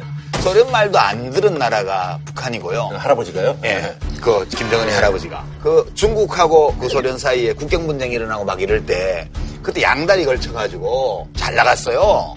그런 나라예요 여기가. 그 지금 중국도 북한에 대해서 마음대로 하기가 되게 어려워요. 중국에서 손 쓰는 방법은 없어요? 그 결국은 네. 미국도 중국에 압박을 가해서 중국이 결정적으로 북한을 변화시키기를 요구하고 있는 거죠. 그걸 음. 위해서 압박을 하는데 중국의 입장에서는 어쨌든 북한이라고 하는 존재가 순망치 않의 그 네네네. 역할을 해주기 때문에 계속 이러면 붙잡고 있는 거고. 그런데 최종적인 순간에 뭐 절대 전쟁이 없을 거라 했지만 미국이 전쟁을 한 역사를 보면 최종적인 순간에 정말 중요한 목- 목표가 결정되면 그 나머지 것들을 무시하는 경향이 있어요. 근데 미국이 그래서 중국 때문에 미국이 절대 군사적인 옵션을 못 쓸 거다. 저는 그렇게 생각하지 않습니다. 미국이- 굉장히 낭만적인 생각이에요. 미국이 대외 전쟁을 20세기 들어서 참 많이 한 나라잖아요. 지금 알링턴 워싱턴에 있는 알링턴 국립묘지인가요? 거기 가면 미국 전쟁사가 쫙 다 나오잖아요. 각 전쟁의 희생자들을 추모하는 시설들이. 근데 미국이 참전한 그 수많은 대외 전쟁과 관련된 나라 중에 수시로 국가 원수나 주요 인사들이 와서 thank you 하는 나라 한국밖에 없어요. 거의 알링턴 국립, 국립묘지에 가가지고. 미국이 대외 개입을 해가지고 결과적으로 그 개입한 지역이 굉장히 경제적으로 부흥하고 정치적으로 민주주의를 하고 이렇게 된 나라가 한국이 거의 유일합니다. 그래서 미국이 대외 전쟁을 치른 이 사례들을 보면 그 해당 지역의 우방이라고 말할 수 있는 당사자 중에 정통성 있고 민주적인 정부가 강력하게 서 있는 곳에서 전쟁을 한 예는 없어요. 그래서 제가 그래도 박 교수님 말씀처럼 걱정이 왜 안 되겠어요. 저도 엄청 걱정이 되죠. 되지만 그래도 우리가 미국의 왜 갑자기 유화책을 쓰시 아니 아니 솔직한 심정을 얘기하는 거예요. 저도 걱정은 되죠. 되는데 미국이 동맹국 정부가 확실하게 서 있는 자리에서는 그렇게 함부로 못했더라고. 그래서 그래. 이게 아무리 대외 환경이 어려워져도 우리가 정신을 똑바로 차리고 한반도에서 전쟁이 일어나서는 안 된다는 의지를 확실히만 갖고 있다면 예, 그러면 뭐 전쟁 배낭 같은 거 집에 보관 안 해도 되고요. 그 점이 중요하다는 점을 저는 좀 말씀드리고 싶다. 아니 그러면 그 이용호 이제 그 북한 외무상이 이제 트럼프의 어떤 그런 뭐 강경한 발언에 이어서 이제 수탄 시험을 태평양 뭐 상에서 하는 게 되지 않겠냐라고 하는데 이거는 현실적으로 일어날 가능성은 없는. 만약에 북한이 그런 실험을 한다면 바로 죽는 거죠. 아, 그거는 영해 밖에서 어떻게 자기네 핵실험을 해요? 말도 안 되는 얘기죠. 말도 안 되는 얘기예요. 예, 알겠습니다. 그럼 뭐 이쯤에서 뭐 마무리 짓는 걸로 한 줄로 평좀 부탁드릴까요? 제가 먼저 할까요? 예. 그 어둠은 깔리는데 길은 잘 안 보이고 깊어지는 대통령의 수심. 너무 요즘 우울하신 것 같아요. 제가 좀 우울해요. 네, 그렇죠. 예. 그럴만도 해. 힘들어요. 저는 박노해 시인이 인용해갖고 좀 유명해진 말인데 전쟁의 반대말은 평화가 아니다. 전쟁의 반대말은 일상이다. 우리의 평범한 일상을 큰 걱정 없이 지켜나갈 수 있는 어, 그런 나라가 됐으면 좋겠다. 네. 최근에 말이죠. 정치인 2세들 이 사회적 무리가 이제 이어지면서 정치인들한테 또 이게 비난이 가죠. 아, 그래서 이번에 준비한 주제 정치권 미운 우리 2세. 남경필 경기도지사의 아들이 어젯밤 필로폰 투약 혐의로 긴급 체포됐습니다. 남 씨는 자신의 강남 자취집에서 필로폰을 수차례 투약한 뒤 함께 투약할 여성을 스마트폰 채팅 앱으로 찾다가 경찰의 덜미를 잡혔습니다. 근데 이 약을 국내에서 그냥 공급받은 게 아니고 네네네. 중국에서 중국에 조달해서 숨겨서. 국내에 갖고 들어왔잖아요. 갖고 들어와서 같이 할 사람을 찾다가 마약 단속 경찰관한테 현행범으로 체포됐는데 2014년도에 복무 중에 후임병들 가혹행위한 음, 거. 이런 거하고 겹쳐서 지금 나왔잖아요. 아니 근데 어쨌든 남지사 이제 아버지로서 가슴이 찢어지잖아요. 비난도 어쨌든 남지사가 받고 있는 그런 상황이니까. 우리 네. 전통적인 관념 중에 네. 수신제가 지구 편사.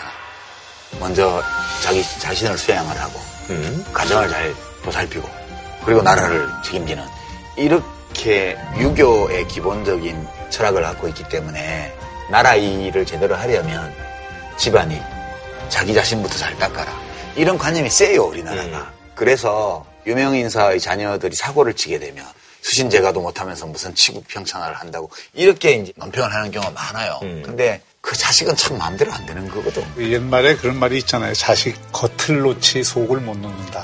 동현이는 괜찮아요. 네, 그럼요. 예. 동현이는 뭐 예. 건전하게 잘. 예, 게을러서 그렇지 뭐 애가 예. 게을른 애들은 이렇게 좋은 짓은 잘 안 하더라고요. 예. 아, 어쨌든 이제 그 수신제가 취국 평천하라는 것도 너무 요즘 마국 쓰는데 그 원뜻도 뭐냐면 제가 하고 치국하고 평천하라 이런 차원의 얘기가 아니라 제일 중요한 건 수신이에요, 수신. 그게 자기 수신이 되면 그 다음에 가족도 편해지고 나라도 하고 이런 취지지 뭐 요거 한 다음에 요거 하고 요거 한 다음에 요거 하고 이런 차원의 얘기가 아니에요. 근데 그거를 너무 기계적으로. 예, 기계적으로 우리는 가족을 잘 못 챙기면 다른 거 할 자격이 없다 이런 식으로 해석하는 거는 좀 저는 과도한 것이고요. 사인으로서의 아버지와 그렇죠. 공인으로서의 아버지 역할이라고 하는 것은 달라질 수 있는 것이고 아이를 따뜻하게. 감싸주고 제대로 좀 사회적으로 쓰게 만들어줘야 되는데 그 역할을 못했던 거에 대한 음. 안타까움도 있고 근데 이 아들 제가 이렇게 생각을 해보면 하, 아버지가 정말 속상하겠다. 지난번 사고 쳤을 때 이번 또 마약 사고 이렇게 해서 보면 삶을 제대로 살아가지 못하는 아들이구나. 자기의 삶을. 낭영필 지사가 부친 지역구를 물려받아서 네네네. 국회의원이 일찍 그렇죠. 30대 때. 그리고 이제 수원에서 네. 오래된 집안이고 그렇죠. 운수회사 이런 네. 것도 크게 하고 부유하시고. 있거든요. 예. 그러니까 남들이 보면 다 부러워할 집인데 그거하고 인간적 행복 사이에는 꼭 긴밀한 상관관계가 있는 건 아니구나. 라는 거를 새삼 좀 음. 느끼기도 하고요. 남계굴 지사는 제 개인적으로도 가깝고 네.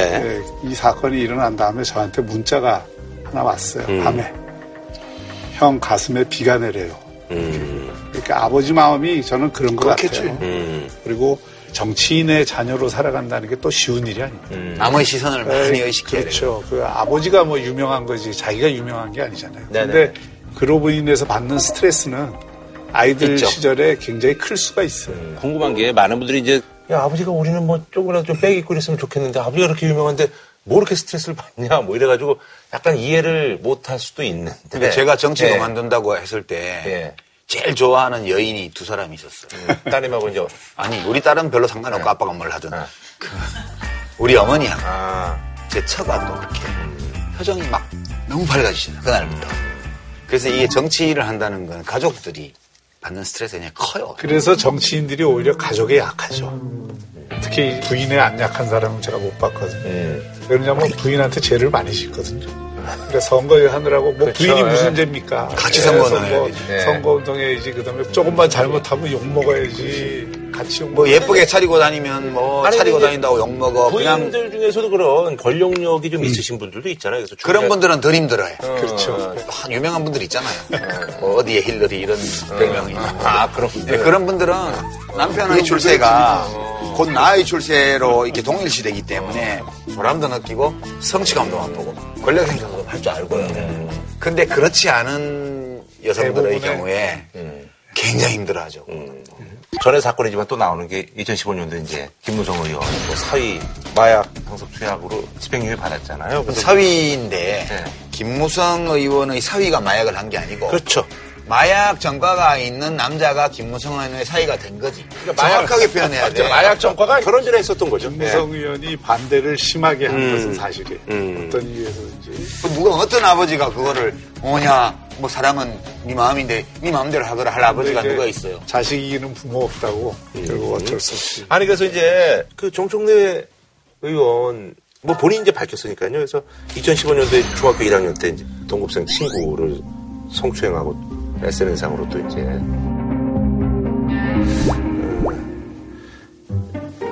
음, 뭐 음란 나왔던 걸 또 쪽지라든지 이런 걸 또 보내가지고 이게 또 이제 뒤늦게 보도가 됐어요. 그렇죠. 같은 학교에 다니고 있다. 그래서 이게 가해자가 이게 처벌이 약한 게 아니냐. 이래서 이게 이제 일부 언론에서 누구라고 얘기는 안 하고 보도를 했어요. 네. 하니까 접니다라고 이제 SNS에 올린 거예요. 그리고 그 경위일에서 얘기를 하고 이렇게 했는데 2년 전 사건이니까 중학교 1학년 때. 근데 보니까 여자애는 원하지 않는데 네네. 이 정청래 의원 아들이 막 밀고 간 거야. 내가 볼 때는 이거는 성폭력이죠. 이렇게 되니까. 네네네.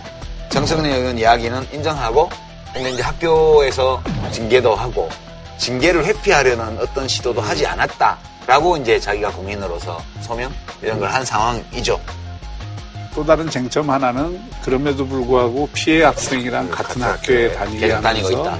했다는 것, 또 학교 측이 가정보험 판결을 받았다는 걸 전혀 모르고 있었던 이런 것들이 이제 혹시라도 정치인이 외압을 행사한 것 음. 아니냐 이런 의구심을 낳는 건데 정청래 의원의 해명에 따르면 그렇게까지 의심할 사안은 아닌 것 네. 같습니다. 자식 문제는 사실 여야가 뭐 따로 없는 것 같다라는 그런. 근데 자식, 예.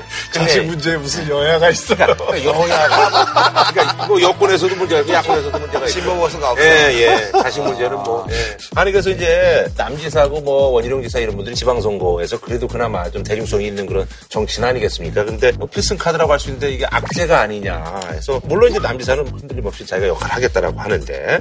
뭐 필승 카드는 아니고요. 네, 그래도 뭐 남지사 다른 정당 내에서는. 예. 후보죠. 음. 후보고 내년에 자유한국당과 바른정당이 어떻게 음. 될지는 모르겠습니다만은 현직 지사로서 음. 보수 세력의 통합 후보? 예, 대표 주자가 될 수 있는 가능성이 상당히 있었죠. 음. 그런데 기존 여론조사에서도 현재는 상당히 지금 밀리죠. 이재명 시장한테 밀리는 것으로 음. 나오는데 거기다 이 이런 사건이. 있어서 음. 조금 위축될 소진이 있어요. 음. 그런데 그러니까 남지사는 우선 아들 이 체포 소식을 들었을 때 그러니까 아버지로서 취해야 될 태도와 네. 현직 도지사로서 취해야 될 태도를 잘 구별해서 잘 대응했다고 보고요.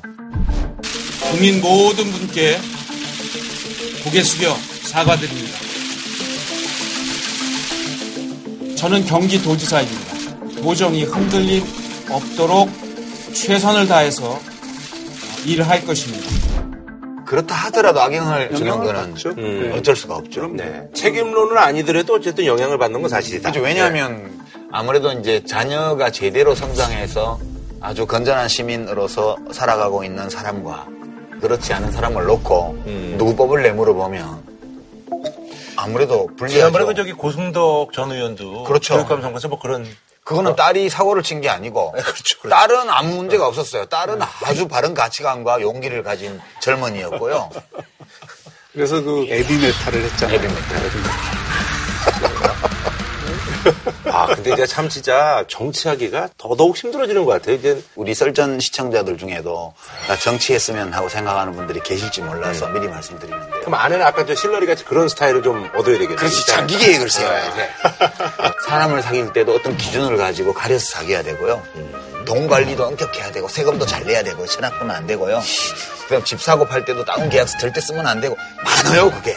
그래서 웬만하면 하지 웬만하면 하지 말라고. 아니 그 웬만하면 하지 마세요. 저는 뭐 예. 아니 그나저나 11월 달에 이제 그 전당대회 있잖아요. 네. 근데 남경필 지사가 자강론을 주장한 대표 주자인데 이게 전당대회에 좀 영향이 있을 거라고 보세요? 바른정당으로서는 타격이 될 것은 틀림없는데 그게 결정적인 타격이 되거나 아니고요. 의원도 요번에 이제 뭐 금품수수 이런 스캔들이 좀 있으시고. 그리고 내년 지방선거를 생각하면 어쨌든 남경필 지사가 현직 지사잖아요. 네네네. 그리고 경기도에는 제가 보기에는 뚜렷한 대책 카드가 음. 없기 때문에 기초단체장 선거는 사실 인물 선거 성격이 강하지만 음. 광역단체장 선거는 구도 음. 뭐 싸움이기 때문에 지방선거 그 한두 네. 달 앞두었을 때 정세가 어떻게 되느냐, 음. 문재인 대통령의 지지도가 음. 어떻게 되느냐, 여당이 어떤 평가를 받느냐, 여기에 더 오히려 더 큰 변수가 있다고 봐요. 그 지금 상황은 압도적으로 지지율이 높은 여당이 하나 있고 그 나머지 10% 조금 넘는 데서부터 5%에 이르는 자잘한 야당이 한 4개 쯤 원내 정당에서. 그래서 이 선망이야. 지금대로 가면. 이번 선거 망했어요. 음. 내년 지방선거 때 되면. 야당 구도- 입장에서? 네, 구도도 불리하죠. 그다음에 인물에서도 밀리죠. 그런데 이제 정치는 모르는 거거든요. 정치가 롤러코스터라는 건 그런 건데 지난번 총선 이전에 연말에 딱 이런 분위기였어요. 거꾸로. 그때 새누리당이 40% 가까이. 아, 예, 맞아요. 기억납니다. 더 당시 민주당은 뭐 10%대였고 네. 다 고만고만해서 내부적으로 엄청 전부 그때. 압승을 한다고 그랬거든요. 새누리당이 공천을 그렇게 한마디로. 개판으로 안 했으면 당시 여당이 이겼을 가능성이 뭐 옥새 들고 튀고 뭐 그전에 진실한 사람들이 난동 예, 부리고 뭐. 예, 소위 그 진박 진상을 떨어서 그렇게 된 건데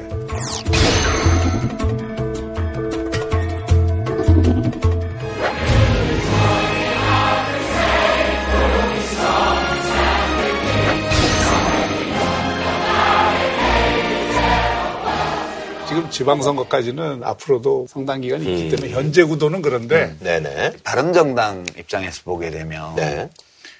자유한국당에서 지금 본보기로 박근혜 대통령 담적 없애고 최경환, 뭐 서청원. 서청원 이런 소위 진실한 분들 나가시라고 그런 정도로 일단 친박 청산 신용을 내고 바른 정당 보고 통합하자 이렇게 돼 있는데 김무성 의원 쪽에서는 통합론으로 기울어 있고 자감론이 이제 유승민, 이해훈, 남경필, 하태경 근데 이해훈 대표 지금 정치자금법 위반으로 입건이 돼서 네. 기소되게 생겼어요. 남경필 지사는 아들 악재가 생겼어요. 이렇게 되면서 지방선거 국면을 자력으로 헤쳐나가는 데 필요한 동력, 지지율도 안 올라가고 자유한국당 쪽에서 더 집요하게 통합 공세를 펼 거고 그래서 지금 바른정당은 전패의 기로에 직면했다. 지금 거의 뭐 맞는 말씀인 게 지금 교섭단체를 유지하고 있는데 딱 20명이거든요. 네네네. 그러니까 지금 누구 하나라도 나가면 어, 교섭단체가 무너지거든요. 통합론이라든지 변화의 흐름에 올라탈 가능성이 상당히 높다고 봐야죠. 현역 의원 단 한 명이라도 이 당을 무너뜨릴 네네. 수가 있는 국면이에요. 지금. 마무리로 마약하고 그러면 이제 두테르테 얘기가 나오는데 두테르테는 그동안 이것 때문에 뭐 마약 관련되면 뭐 즉시 사살하고 막 이래가지고 많은 사람도 죽었잖아요. 내 아들이 마약 밀매에 연루됐다면 사살해라. 또 이렇게 얘기를 해서 야 그러니까 이를테면 조폭 소탕한다고 난리인데 자기 아들이 조폭인 음, 이런 그런. 예, 그런 게 사실 이제 의심을 받고 예, 있죠. 그런 의심을 받고 있고 마약과의 전쟁한다고 지금 4천 명을 죽였거든요. 그 가운데는 미성년자도 한 50명 포함이 돼 있어요. 그리고 심지어 히틀러가 학살했듯이 학살도 불사하겠다는 표현도 하고 마약과의 전쟁한답시고 사실은 반인권적인 통치행위를 하는 것이기 때문에 필리핀 정국이 지금 완전히 끌어올라 있거든요. 음. 두테르테 대통령이 마약 청소를 완전 자기 사명으로 알고 지금 그러는데 목적이 정당하다고 해서 모든 수단이 용납되는 건 아니다 이런 말 통하지 않아요 이 사람한테는 그래? 니나 똑바로 해. 그러고 그냥 외국에서 그렇게 얘기를 해도 막 밀고 갔단 말이에요. 근데 이제 이게 지금 아들하고 사이가 다 관련됐다는 거예요. 마약 조직이 중국에서 엄청난 양의 마약을 밀반이 됐는데 직간접적인 지원을 했다. 음, 세관의 뭐 영향력을 행사하고. 이런 의혹이에요. 그래서 지금 청문회가 열리고 음. 있고 지금 그런 국면이에요. 우리나라 치면 옛날 50비리 청문회 음. 지나간 게 아니고 지금 진행 중인 거를 하는 거야. 그 아들이 타마페라는 엄청나게 아, 유명한 예. 세계적으로 아, 유명한 예. 폭력 조직의 3대 폭력 조직 뭐 이런 얘기 있잖아요. 예. 근데 이제 사마페는 소속을 표시하기 위해서 등에 용문신을 네네네. 한대요. 그래서 아들 등에 용문신 있다. 라고 의혹을 제기했어요.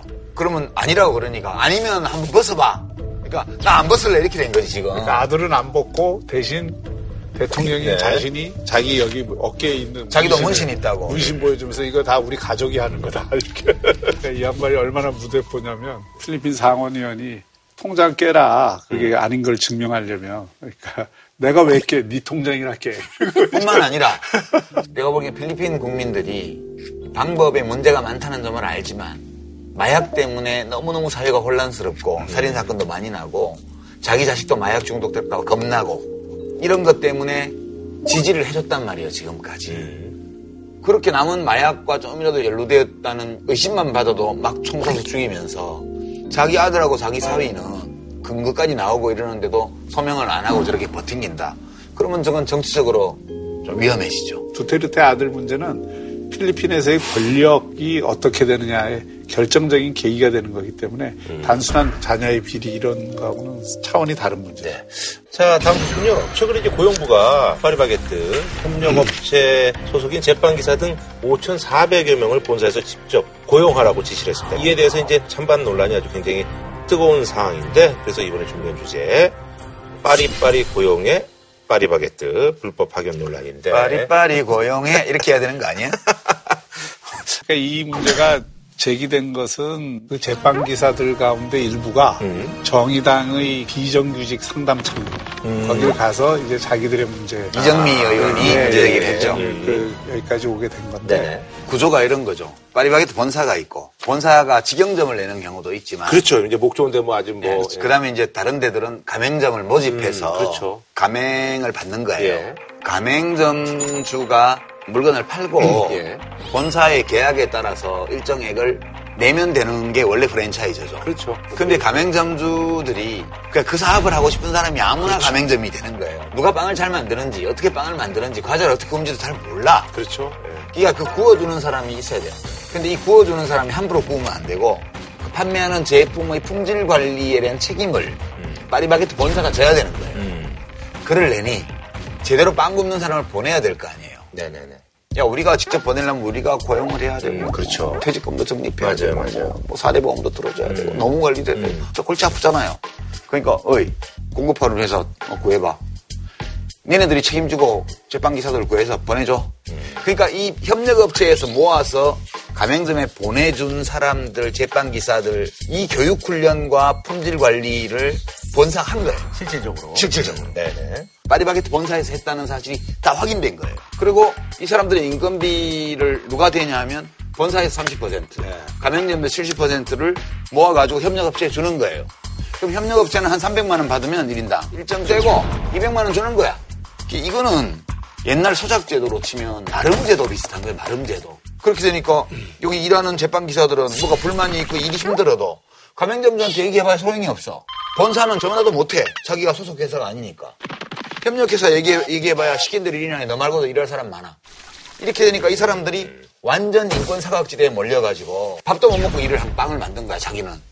근데 이제 이 문제를 바라볼 때 협력업체를 일단 지금 중간 착취자다 이렇게 딱 규정하는 것도 문제가 있어요. 왜냐하면 가맹점주나 이 본사에서 둘 다 원했기 때문에 협력업체를 이용을 한 거 아니에요. 아, 가맹 본사의 방침으로 그렇게 한 거죠. 그러니까 가맹 본사도 그런 방침을 가지고 있었고 그러니까 가맹점은 본사가 정한 대로 하는 거예요, 우리나라 프랜차이즈는. 그런데 협력업체도 주장을 하는 게 협력업체도 제빵 기사들 모아서 훈련시키고 또 4대 보험 내고 뭐 제빵 기사들이 쉴 때에는 대책 인력을 투입하고 이러는 과정에서 자기들의 이익이 2% 수준이라는 거예요. 그러니까 자기들이 어떤 중간 착취를 해서 이 문제가 터졌다는 데 대해서 동의를 안 해요. 그러니까 협력업체들도 25일 안에 이 문제를 해결하면 자기들 다 파산을 해야 되니까. 그러니까 이 문제가 하나 있는 거고 그 본사의 입장에서도 이거를 직접 고용을 하는 거에 이런 법리적인 문제도 있지만은 경영상의 이 부담이 굉장히 크기 때문에 그러니까 이제 돈벌이에 방해가 된다. 그 얘기지. 뭐 그러니까 경영상의 부담이에요.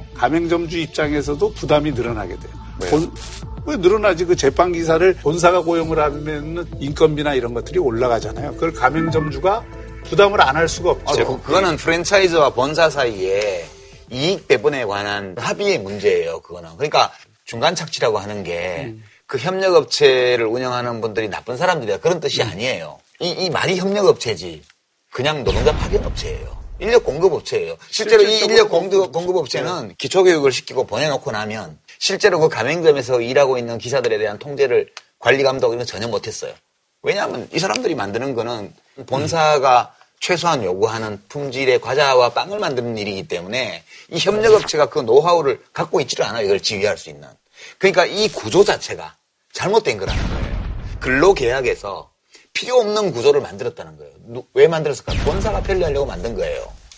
그렇죠. 예, 그러니까 그, 그그 지- 협력업체 하는 분들이 무슨 나쁜 짓을 하고 있다는 뜻이 아니에요. 이 구조 전체가 근로계약을 중간에 제3자를 끼워 넣음으로써 노동자들을 무권리 상태에 빠뜨리는 나쁜 제도라는 거예요, 이게. 그러니까 우리나라 이게 파견업이 늘어난 이유는 정규직 시장의 경직성이 크기 때문에 생긴 문제도 있거든요. 그리고 음. 비용이 많이 들고 공공 부분이나 대기업에 있는 근로자들이 자신들의 받고 있는 그 대우를 비정규직에서 정규직으로 오는 사람들한테 다 주려면 기업의 입장에서는 그걸 받아들이기가 굉장히 어려운 거예요. 그렇기 때문에 중간에 기존의 정규직 노동자들의 기득권을 유지해주면서 경영에 있어서의 부담을 적게 하려고 이 파견 노동을 이용을 하는 거거든요. 그렇죠. 이제 그게 그렇죠. 자본의 예. 논리인데 이른바 예, 예. 돈 벌려고 하는 거예요. 그냥 돈 벌려. 그게 돈벌이에 도움이 되니까. 그러니까 온갖 고상한 말로 포장해도 기업이 돈을 버는 방법은 고객한테서 돈을 많이 받아내든가 아니면 종업원들을 쥐어짜든가 둘 중에 하나예요. 둘 다를 쓰든가. 우리가 기업의 돈 벌 자유를 마치 기본권처럼 그렇게 무제한적으로 인정해주게 되면 우리가 무제한적으로 인정하지 않죠. 그러니까요. 네. 이 규제가 왜 들어오냐를 봐야 된다는 거예요. 이 노동력이란 노동이라는 거는요. 시간당 임금을 떨어뜨리면 떨어뜨릴수록 사람들이 일을 더 많이 하려고 그래요. 그러면 이 노동시장이 무한 경쟁으로 들어가 가지고 완전히 시장 가격이라는 게 밑바닥도 없이 내려가게 돼 있기 때문에 그래서 모든 나라들이 문명 국가들이 이 문제를 알고 있기 때문에 노동조합을 허용해주고 또 권장해줘요 심지어 헌법의 권리로 인정해주고 그리고 각종의 노동 규제를 도입해서 노동자들이 노동 공급자로서 그와 같은 파멸적이고 항구적인 경쟁에 들어가지 않도록 보호해 주는 거잖아요. 이 파견 제도가 왜 들어왔냐 이렇게 보면 회사 입장에서 보게 되면 돈 버는 제도죠. 기업들로서는 아우성 치는 게 당연한데 비인간적인 제도잖아요. 자, 상당 부분 전 동의하고. 근데 기업이 노동을 유연하게 고용을 하려고 그러고 그걸 통해서 보다 합리적으로 이 경영을 하려고 하는 건 자본의 자연스러운 생리 욕구고. 그렇죠. 또 노동의 입장에서도 자신의 권리를 확장하려고 하는 것도 자연스러운 요구고 정부는 거기에서 심판 역할을 하는 거 아니에요. 그리고 정부가 그런 심판 역할을 할 때 어느 한쪽 손을 갑자기 확 들어주면 부작용이 굉장히 많이 생길 수가 있어요. 근데 그래서 무조건 지금 파견법의 기초 위에서 지금 판단을 하고 있는데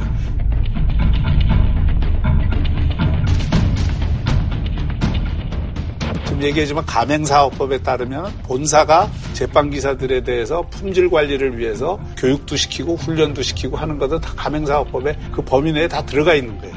가맹사업법의 법리와 파견법의 법리가 충돌하는 지점이 있어요. 근데 만약 가맹사업법 그런데 이거를 무조건 불법이라 그러면 지금 파리바게트뿐만이 아니라 다뭐 문제가 다. 문제가 돼요. 다 문제가 돼야 맞아요. 왜냐하면 그런 식으로 해서 해결이 될 수 있으면 괜찮은데 해결이 안 된다. 만약 파리바게트 본사 쪽에서는 또 가맹점주들 쪽에서 협력업체 쪽에서 이것이 위법 부당한 법의 석이다.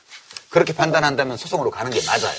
근데 일단은 정부로서는 이것이 법에 어긋난다고 판단한 거예요. 지금까지 위법 상태를 정부가 방치해 왔다.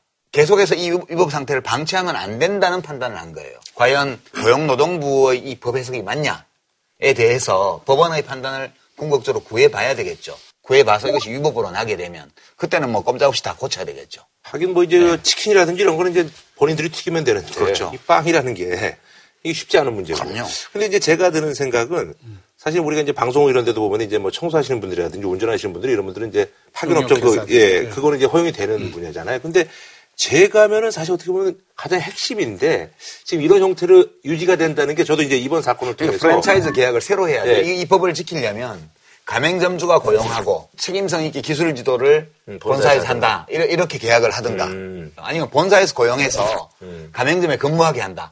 그렇게 계약을 하든가. 그렇게 해야 되는데 지금 이도저도 아니게 자, 그, 뭐, 이 문제를 바라보면 뭐 해석의 차이라고 하면 이렇게 뭐, 예. 보면 될 것 같아요. 이 조치로, 고용노동부의 이 조치로 누가 행복한가? 이 조치로, 고용노동부의 이 조치로 누가 행복한가? 음. 취지는 알겠는데, 누구도 행복하지 않아요, 지금. 본사의 입장에서도 행복하지 않아요. 그럼 가맹점주 입장에서 행복하냐? 가맹점주 입장에서는 그렇게 하는 게 본인들한테 행복하지 않아요. 그건 오히려 본사의 그 종속이 더 심할 수 제일 있고 좋은 거는 또 비용도 더 들어가야 되니까. 제일 좋은 거는 제빵 제과는 대자본에 아예 못 들어오게 해버려야 돼요. 그래서 지금 제빵 기사들이 다 가게 여는 거야. 그래서 우리가 동네에 가면 이런 프랜차이즈 표준화된 거 말고 동네 빵집마다 저마다의 개성이 있는 이런 빵집이 있는 세상에 살고 싶어.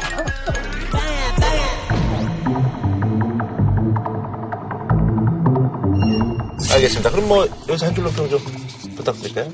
자기 제품을 만드는 노동자들은 자기가 고용하세요. 라고 기업에게 말하고 싶어요. 이해 당사자가 아무도 행복하지 않은 결정. 누구를 위해 종을 울리나. 네, 알겠습니다. 저희는 다음 주에 찾아뵙도록 하겠습니다. 우리도 비정규직. 한우 특등심은 명인 등심에서 문화상품권을 치킨의 별이 다섯 개 티바 두 마리 치킨 진한 국물 설렁탕 도가니탕 전문점 푸주오 공무원 강의는 에듀피디 프리미엄 소고기 무한 리필 한상의 소 두 마리에서 백화점 상품권을 드립니다. JTBC